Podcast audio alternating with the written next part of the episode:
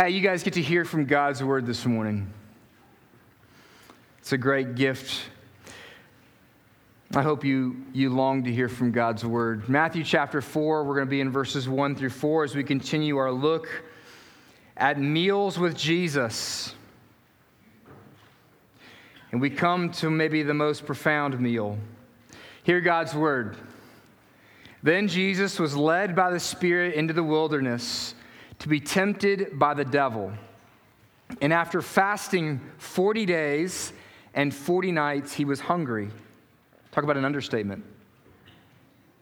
And the tempter came to him and said to him, If you are the Son of God, command these stones to become loaves of bread.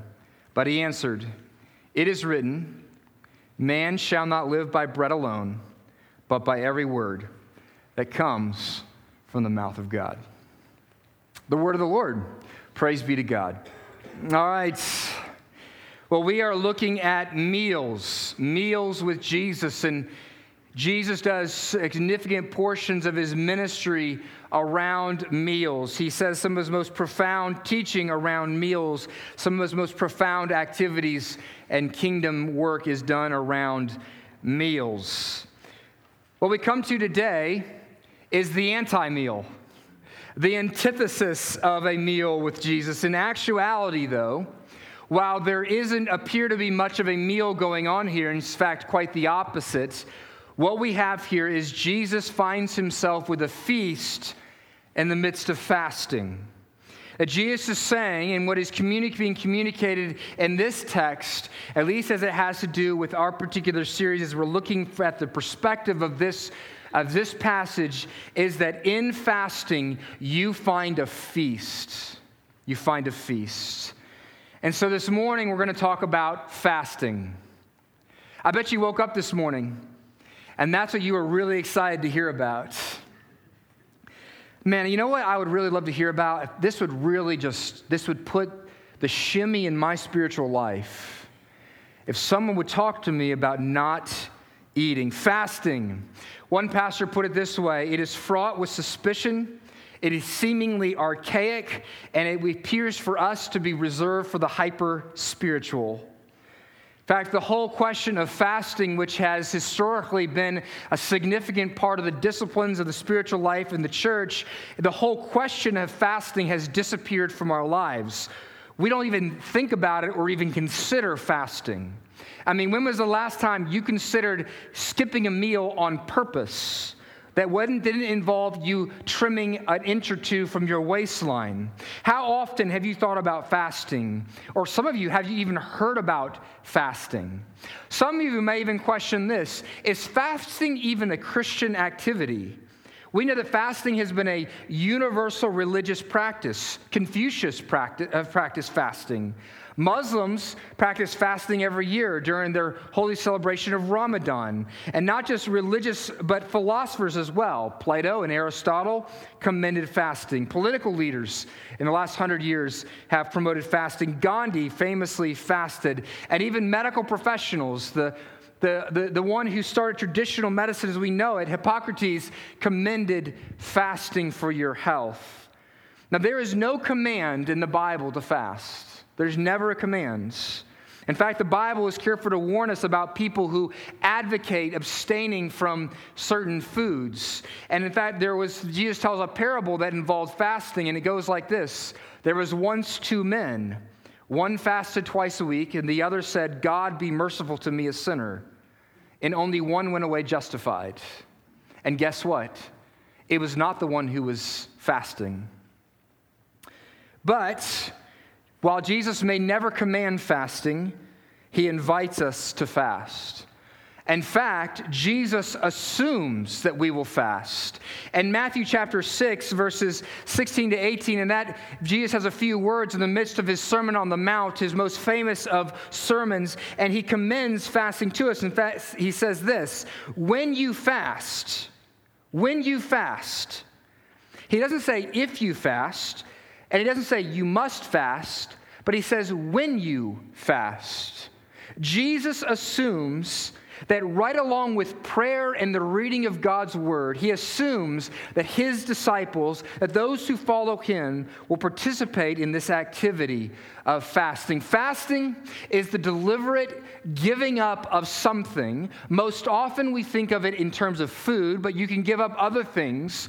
But it is the deliberate giving up of something in order to express to God your desire for him and or to experience God more fully. That's what fasting is. It is the giving up of something in order to express to God your desire and hunger for Him, and or to experience more deeply a delight in Jesus. And if we are awakened to seeing fasting as the joy that it can bring as a means of God's grace, it will strengthen and sharpen your Godward affections. It could be a tool in your toolbox for growing you as a believer and actually be a means of increasing your joy in Jesus. And so Jesus is going to show us how to fast today. He shows us why to fast, why we can fast.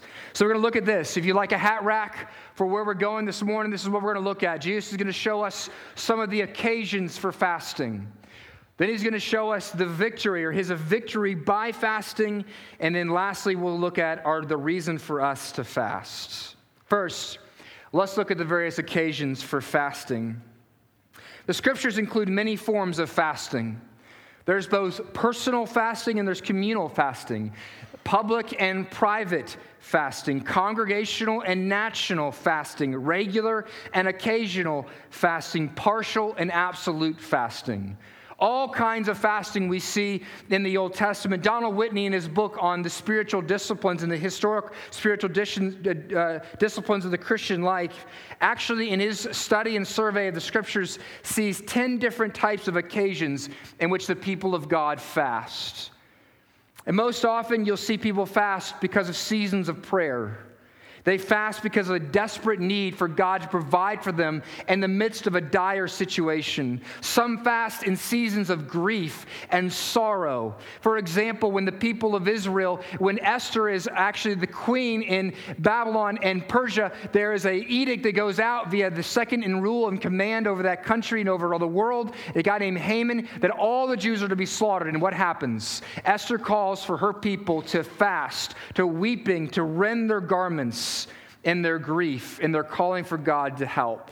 Many will fast as a part, we see instances of fasting as a part of repentance, as a means of displaying to God the sincerity of your cries for mercy and for forgiveness. We see this, David does this when he has sinned with Bathsheba, that he, and God comes and declares to him what his discipline is going to be. He goes before the Lord and he cries out to him, and he will not eat because he longs for God to be merciful. Many are fast as well before they take on a great undertaking, a large ministry. Well, we see a couple of these in particular in this text.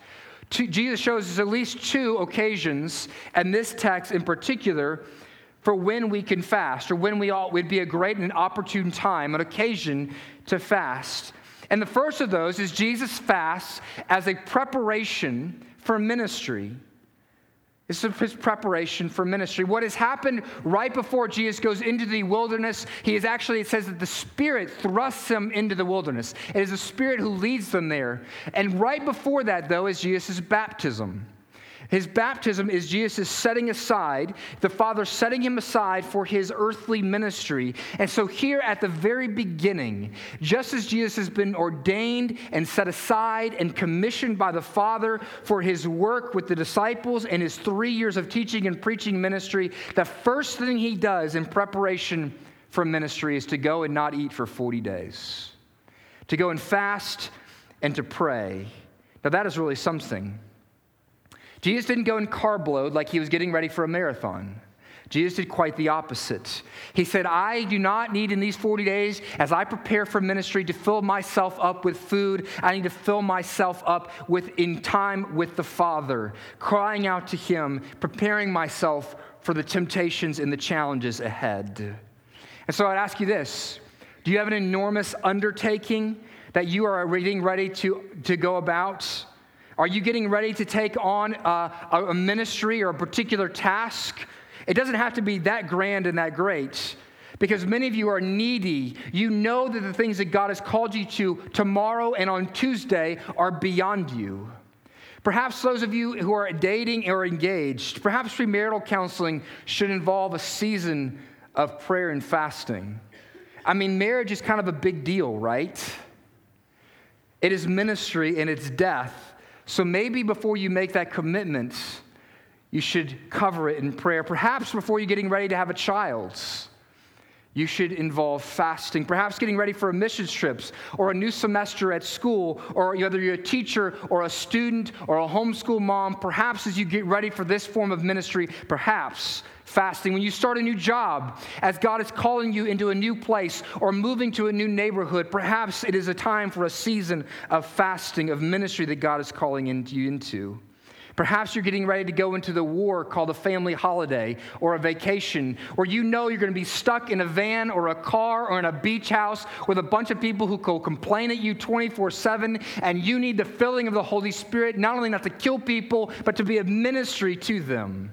I have no earthly idea where that would come in my own mind.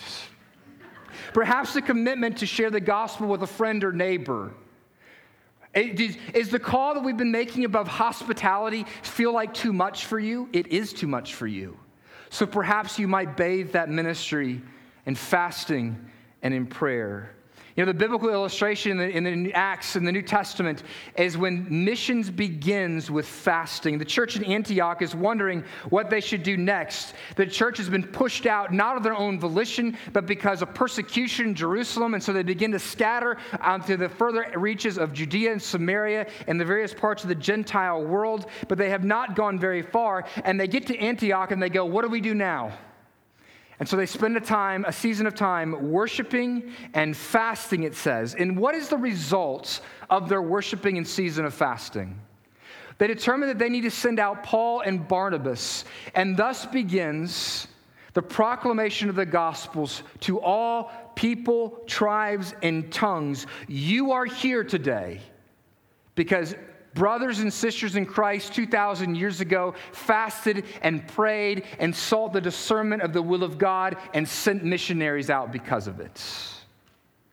The Bible says that whenever Paul would go into cities, he would establish elders. And it says in Acts 14 that when he would do that, that he would always do it with the laying on of hands, with prayer and fasting before they determined who they were going to set aside for leadership in God's church. Fasting was so much a part of the early church, they just assumed it's what God's people would do, just like Jesus assumed it's what his people would do. We have to begin to understand this, and I do want to, and this is a polemical point. I am concerned and this is where this began. I have a deeper point than this, but I am concerned at this that in the modern age of the Christian, that we have begun to write books about savoring good food and about celebrating. And in a world in which we have decided that it's okay to drink alcohol and that good food is good for us and that these things are okay because God has blessed them, and we should say that, but that we have lost our edge as a warlike people. And therefore, we're a people who have gotten fat and flabby spiritually because we look more forward to our various parties as Christians together instead of having a more light mentality that says we should act like we're in a war. You know what people do when they're in a war? This past week, we, the 75th, we celebrated the 75th anniversary of the landing of the, of the Allied soldiers on D Day on the beaches in Normandy. Well, you know how it preceded that landing for years in advance in America? Food rationing.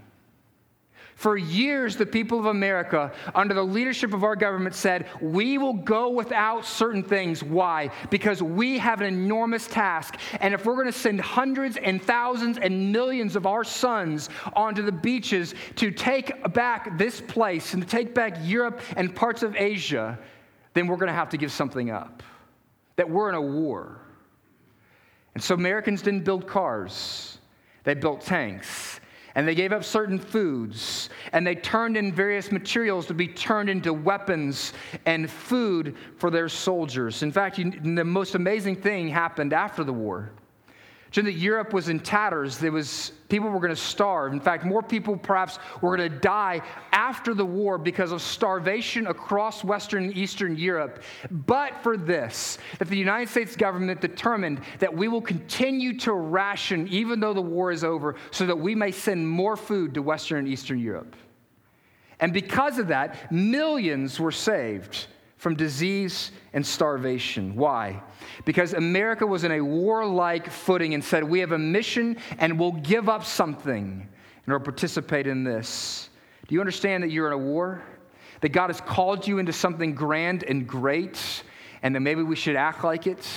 That there may be seasons that we need to prepare, prepare for the task that God has had, given to us with seasons of prayer and fasting. But not only does Jesus uh, pray in regards to his ministry, but we also see this that Jesus fasts as a means of battling temptation. Perhaps the greatest ministry, the greatest battle that you need to be prepared for is the battling of what goes on inside your own cravings. Jesus is about to go to war, and so he prepares for war by fasting. But notice this is the time in the wilderness is not it's just a, a season of preparing for future temptation. It is in and of itself a battling of temptation. Jesus does not just prepare for war by fasting, he does battle with temptation by fasting. Let me ask you this. Have you ever grown so heartsick over a particular habitual sin in your life that you have said, That's it. I need God so desperately and so dearly that I will give up food for a week in order to pray over this. Paul says, he looks at, his, at the people, one of his epistles, and says, You have not gone so far as to shed blood, to shed blood in your battle against some temptation. Well, not only have many of us not been willing to shed blood in order to resist sin, most of us have not been willing to give up lunch in order to resist sin. That we are called to actually be a people who fight battles against our cravings and our longings. And so we should actually use fasting as a means of dealing with our temptations. Fasting is, is, is a means of engaging with the temptations right in front of us. It's also a training ground for saying no. Did you know that? Fast is a means of practicing saying no to the flesh so that you may say yes to something better. You practice saying no to the flesh so that you may say yes to the Lord. Listen, you, you, you wouldn't be able to go play a game without, or play a musical instrument without practicing it. And yet, for some reason, as Christians, we have this arrogance that we think that we can simply just walk into various aspects of our life and go, we'll just kind of practice. I assume that my, I'll be able to resist the flesh in this place. Actually, you could use some practice in this. And we have been taught, our culture tells us that if it feels good, then do it. If it tastes good, then eat it. We deny ourselves nothing, but what this has led to is a spiritually shabby, physically and spiritually flabby people that our physical conditions represent our spiritual conditions. Think about the training regiment of sporting heroes. They beat their bodies into submission. And so Paul actually says to do the same thing in 1 Corinthians chapter 9. He says, I treat myself like I'm going to safeguard my soul. I'm going to go into this training regiment so that I may now not be found wanting. I'm going to discipline my body and keep it under control so that it may be used for ministry. St. Basil the Great in his I know you may not have ever heard of St. Basil the Great. Basil is not simply just an herb in your garden. He probably actually went by Basil. St. Basil the Great actually says this in his homily on fasting. He said, Fasting is a good safeguard for the, uh, for the soul, a steadfast companion for the body, a weapon for the valiant, and a gymnasium for athletes. Fasting repels temptation. It is the comrade of watchfulness. In war, it fights bravely, and in peace, it teaches stillness. Our fasting does good things for us because it also not only does it actually teach you to say no, fasting will actually heighten the senses of temptation in your life. It heightens our sense of need for God's provision in the midst of temptation. It actually, we're saying, most times temptation is most difficult when it surprises us. That's often why it defeats us. But in fasting, what we are saying is this in what Jesus is doing, and led by the Spirit, he says, I will actually move right towards it. And I'm going to go in and I'm going to do this intentionally as I fast to engage with these temptations in my life. I'm going to do battle consciously and intentionally with these temptations. And fasting can reveal to us reveal to us the depths of our idolatry. It reveals the tempting cravings that rest within our hearts. We have no idea how addicted we are to so many things because we've never stopped to try to resist them. Some people might say, I've actually had someone say this to me, that when I, I, feel like it's actually a distraction to fast because when I fast, I struggle so much with the hunger pains in my stomach that I have a hard time praying. And I want to say, yeah, that's the point. It's showing you something. It's showing you that you think uh, that you're thinking how, on how hungry I am. It's showing you how much you depend upon a fix every couple hours of something being placed in your mouth. That you need that more than you think, think think you need Jesus. You realize, begin to realize how much you depend upon food and how your body has been trained to get a dietary fix. Or perhaps for you, it's not food. Some of you, if you actually give up your phone or social media, would realize you don't really understand what your fingers have been doing all day. That you've lost the ability of not just doing this all day long. Tap, tap, every once in a while. Scroll, scroll, tap, tap. That you have a digital fix, or you scroll to another travel website, or you text another person. For some of you who are addicted to being in shape, you run another mile. That is not just what you, what you what you'll experience is you'll begin to see your behavior. You struggle with these things. And at first you'll say, well, my blood pressure's low, but what you begin to realize you depend on foods. Fasting will reveal what is in your heart how you look to food to keep your attitude straight, to keep you happy, to keep you joyful, to help you deal with your kids, to help you deal with your spouse, to deal with your coworkers. Richard Foster put it like this about how strong fasting is in regards to revealing our hearts. He said this in the celebration of discipline More than any other discipline, fasting reveals the things that control us.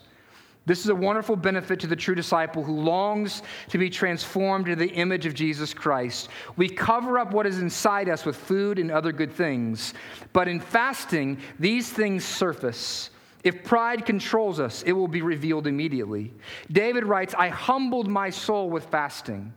Anger, bitterness, jealousy, strife, fear, if they are within us, they will surface during fasting. At first, we will rationalize that our anger is due to our hunger. Then we will realize that we are angry because we actually have an angry spirit within us. We can rejoice in this knowledge because we know that healing is available through the power of Christ Jesus. Fasting makes you weak so that you might actually turn to the one who is strong. Fasting removes the medication that you've been depending on food and TV and exercise and social media, the things that our souls cling to, but have actually left us discontent and craving for more. It shows us what we're slaves to. Are we most hungry for food? Or are we most needy and hungry for God? Jesus says, What do you most need? Man shall not live by bread alone, but by the very word of God. Does your life exemplify that? Perhaps you need to fast to put your life in the back, proper priorities. Jesus doesn't just give us the occasions of fasting, though. Jesus shows us how he actually wins for us victory in his fasting. Jesus actually wins for us victory in his fasting. I want to show you something very interesting. In Matthew chapter 4, there is a, there is a, a mimicking of something from the Old Testament here. In Matthew 4, each of the temptations, that we didn't read them all, but each of the temptations, the devil's going to come to Jesus with three temptations. And in every single one of those temptations, Jesus is going to respond to the devil with a quote from God's word. But Jesus doesn't meander too far around the Old Testament when he quotes from God's word. He quotes from three chapters Deuteronomy chapter 6, 7, and 8.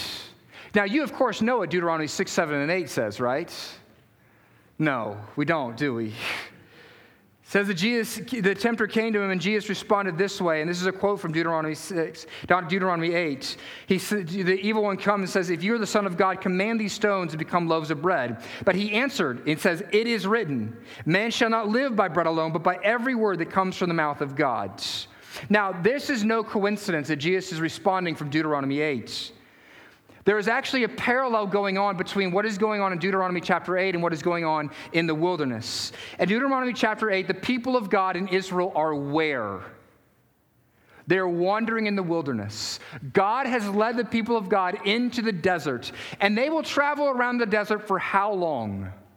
40 years.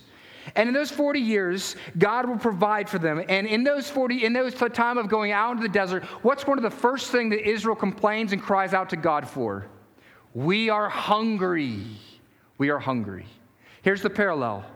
Jesus is led by the Spirit. He's led by God out into the wilderness. He's going to go out for 40, the wilderness, Israel goes out for 40 years. Jesus goes out for 40 days. And here we see that Jesus is humbled and he's tested and he is tempted just as Israel was. And Jesus hungered.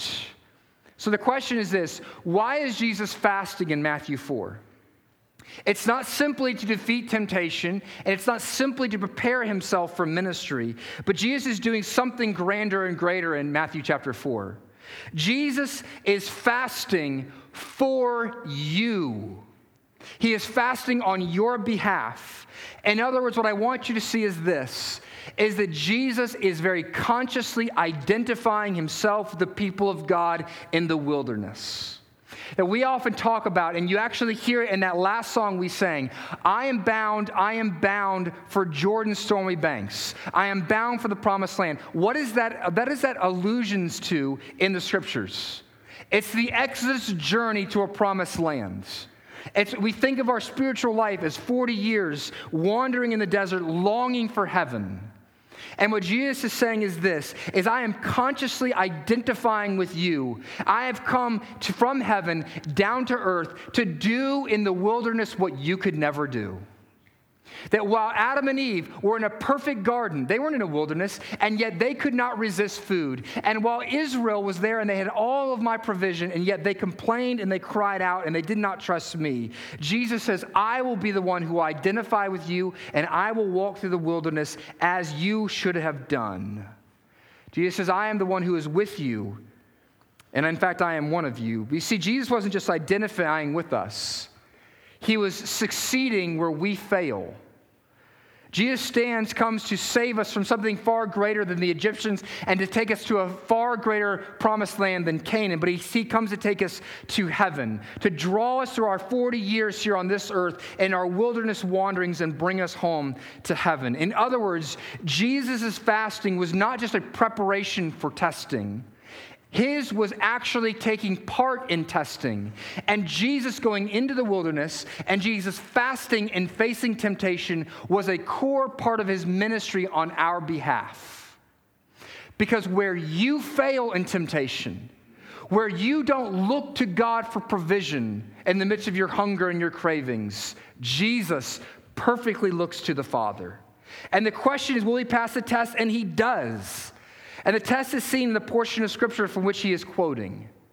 Here's what Jesus says The test comes to him, the evil one comes to him and says, Jesus, you're really hungry. So let's turn some stones into bread. Take care of things yourself. Take care of, take control of your life.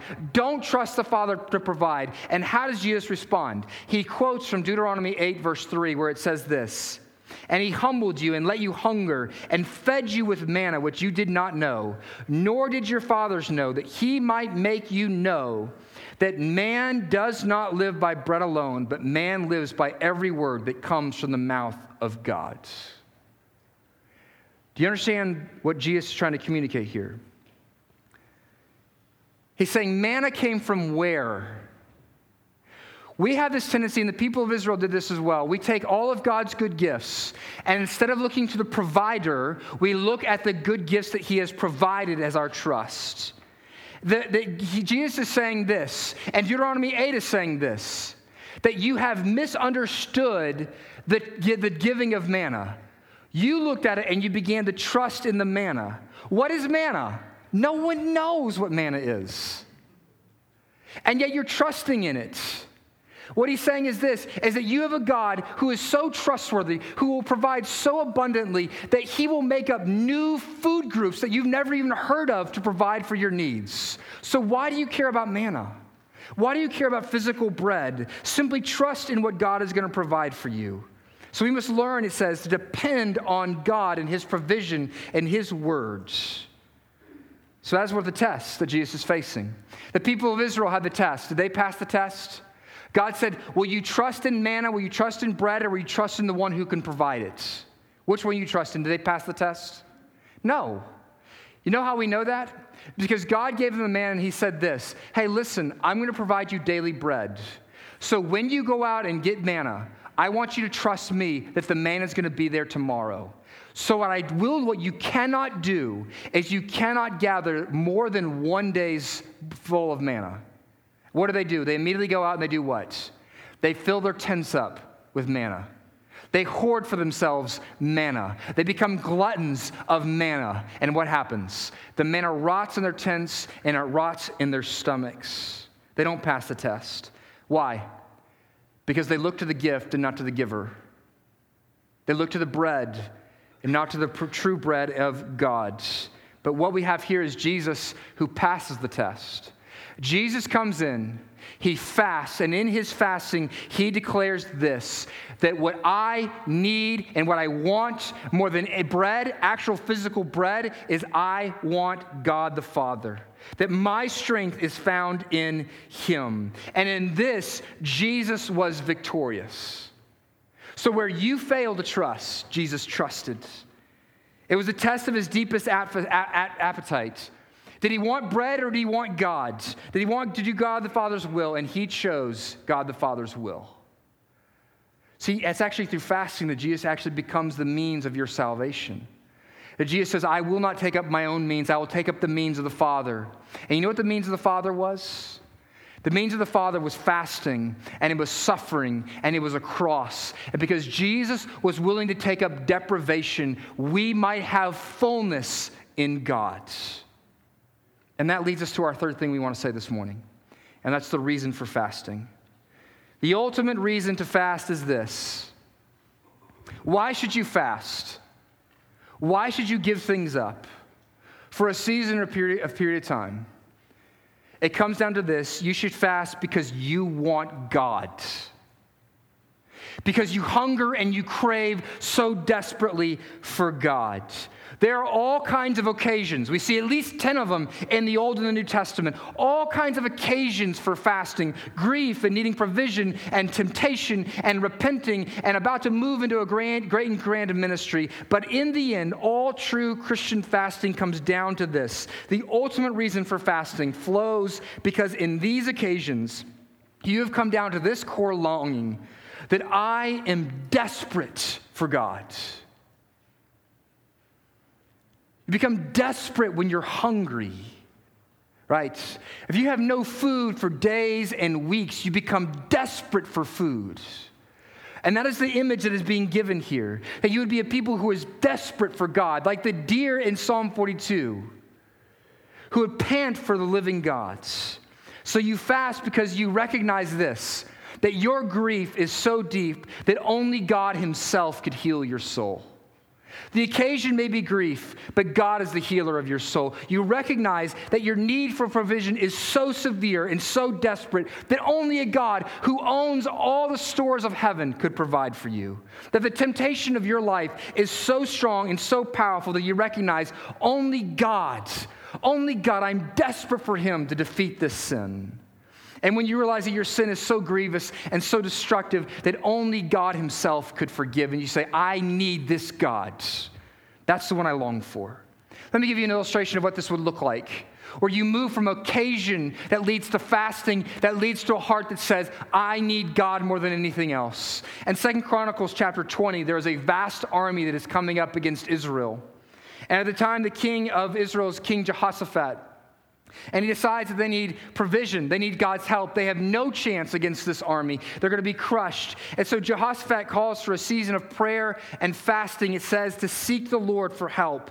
But I want you to hear Jehoshaphat's prayer. It is the epitome of a Christian's fasting kind of prayer. He says this Oh, our God, will you not execute judgment on them? That's the enemies who are coming to crush them. And he says this For we are powerless in fasting, you recognize that you're weak and you're powerless. We are powerless against this great horde that is coming against us. We don't know what to do, but our eyes are on you.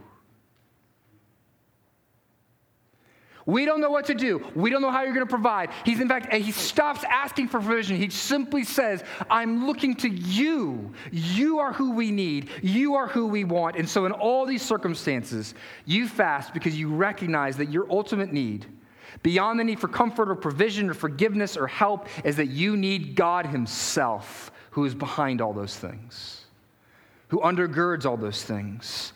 And this is actually the wellspring of Christian fasting. When we hunger for God, when we ache, when we long, when we're starved for Him, that will lead you to fast. When you want Him so bad, when you say fasting is the embodiment of looking at God and holding up a piece of bread and tossing it aside and saying, God, this is how much I want you. This is how much I want to experience you. I would rather have you, Lord, than I would rather have food. But we hunger for you, and so we fast. This is how much we desire you. Fasting is the result of a heart that it knows that it's sustained by the Word of God and God Himself alone. Therefore, in experiences of fasting, we are not so much abstaining from food as we are what? Feasting on God. This is why this may be the profound, most profound meal that Jesus serves. Because while he doesn't eat anything for 40 days, what is he feasting upon? Fasting is the choice to feast upon God as the one who is your sustenance alone. You know, Jesus says this, he actually gives us the same example. Later on, he's doing ministry to a woman at the, at the well, the Samaritan woman. he has this back and forth with her. And his disciples go off to find food in the village. And they come back and they say to Jesus, Hey, Jesus, we brought you some lunch. And Jesus says, I have food that you do not know of. And they go, Wait, who brought brought Jesus a sandwich. And Jesus says, No, no, no. The food, my food is to do the will that my Father sent me to accomplish. This is not a clever metaphor, but it's a genuine reality. That Jesus' very lifeblood, his food, was to do what God called him to do. Does this describe you? When was the last time you longed for Jesus' appearing in this world? When you looked around and you saw the heartache of this world and you said, Come, Lord Jesus, and I will fast and I will plead with you because I want you to come to this world and make all things new. When was the last time your spiritual state, could describe you as hungry and famished before the Lord? That you cried out for Him. The question for us is not mainly whether we fast. The question is this it's whether we actually hunger and desire for God. So let me cast this in sharp relief and sharp comparison. Why do we not fast? Why do we not even talk about fasting in our churches? Why is this discipline so absent from our church and from our life? It means because, because we're getting filled up in so many other places. That in the midst of heartache and grief and difficulty in your marriage and relationships, you know where you find your food? It's processing with friends. Or you're filled up by the next challenge. Just to move on to the next thing. Or you get filled up by the next fun event on the calendar. Or you get filled up by the next vacation that is coming down the pike. Or you get filled up by time alone with a good book. These are things that you know, some of you need to say this I'm to fast from time alone. I'm going to fast from exercise because I get so irritable when I exercise, when I don't exercise, that I need to experience what it would be like to be that dependent on God. Some of you need to fast from food. Some of you may need to fast from some sort of social activities because you realize you're dependent, you're addicted upon them. We are not sick with longing for God. We are too content with filling our lives with the good things that God has provided in this world. And because we have filled ourselves so much, we have been stuffed to the gills to where our cheeks look like they're going to explode. We look that bloated on the things of this world that we don't have space for God. And people say we don't fast because we don't know about it. Well, now you do. I've taken that excuse away. Or maybe you say, well, how can one fast in a place that is surrounded by golden arches? See, the problem is we are too much at home here in this world. And we have made the mark of a great Christian the, lar- the mark of comfort, of blessing. When in reality, what we would see is this is that the mark that you have been blessed as a Christian is that you have a holy famine in your soul. that you have a longing and an ache that says, I starve for the Lord. And so we must put it starkly in these stark words. The real reason why we don't fast and the real reason we don't like to talk about fasting is this it's because we don't desire God. We are too easily satisfied with the taste and the morsels of the things of this world. Do you see the place of fasting in the Christian life, though? Fasting in this gluttonous, consumeristic, fast food, microwave, internet, must have it now world is our declaration to ourselves and to the world and to our God that today, in this place, we refuse to be comforted by anything else except for God Himself. That you and you alone, we said it in Psalm 73, didn't we? You and you alone will be my portion and my cup. You and you alone will be my strength. You're the one that I long for, and that we would have a holy discontent that the cravings of this world can never satisfy.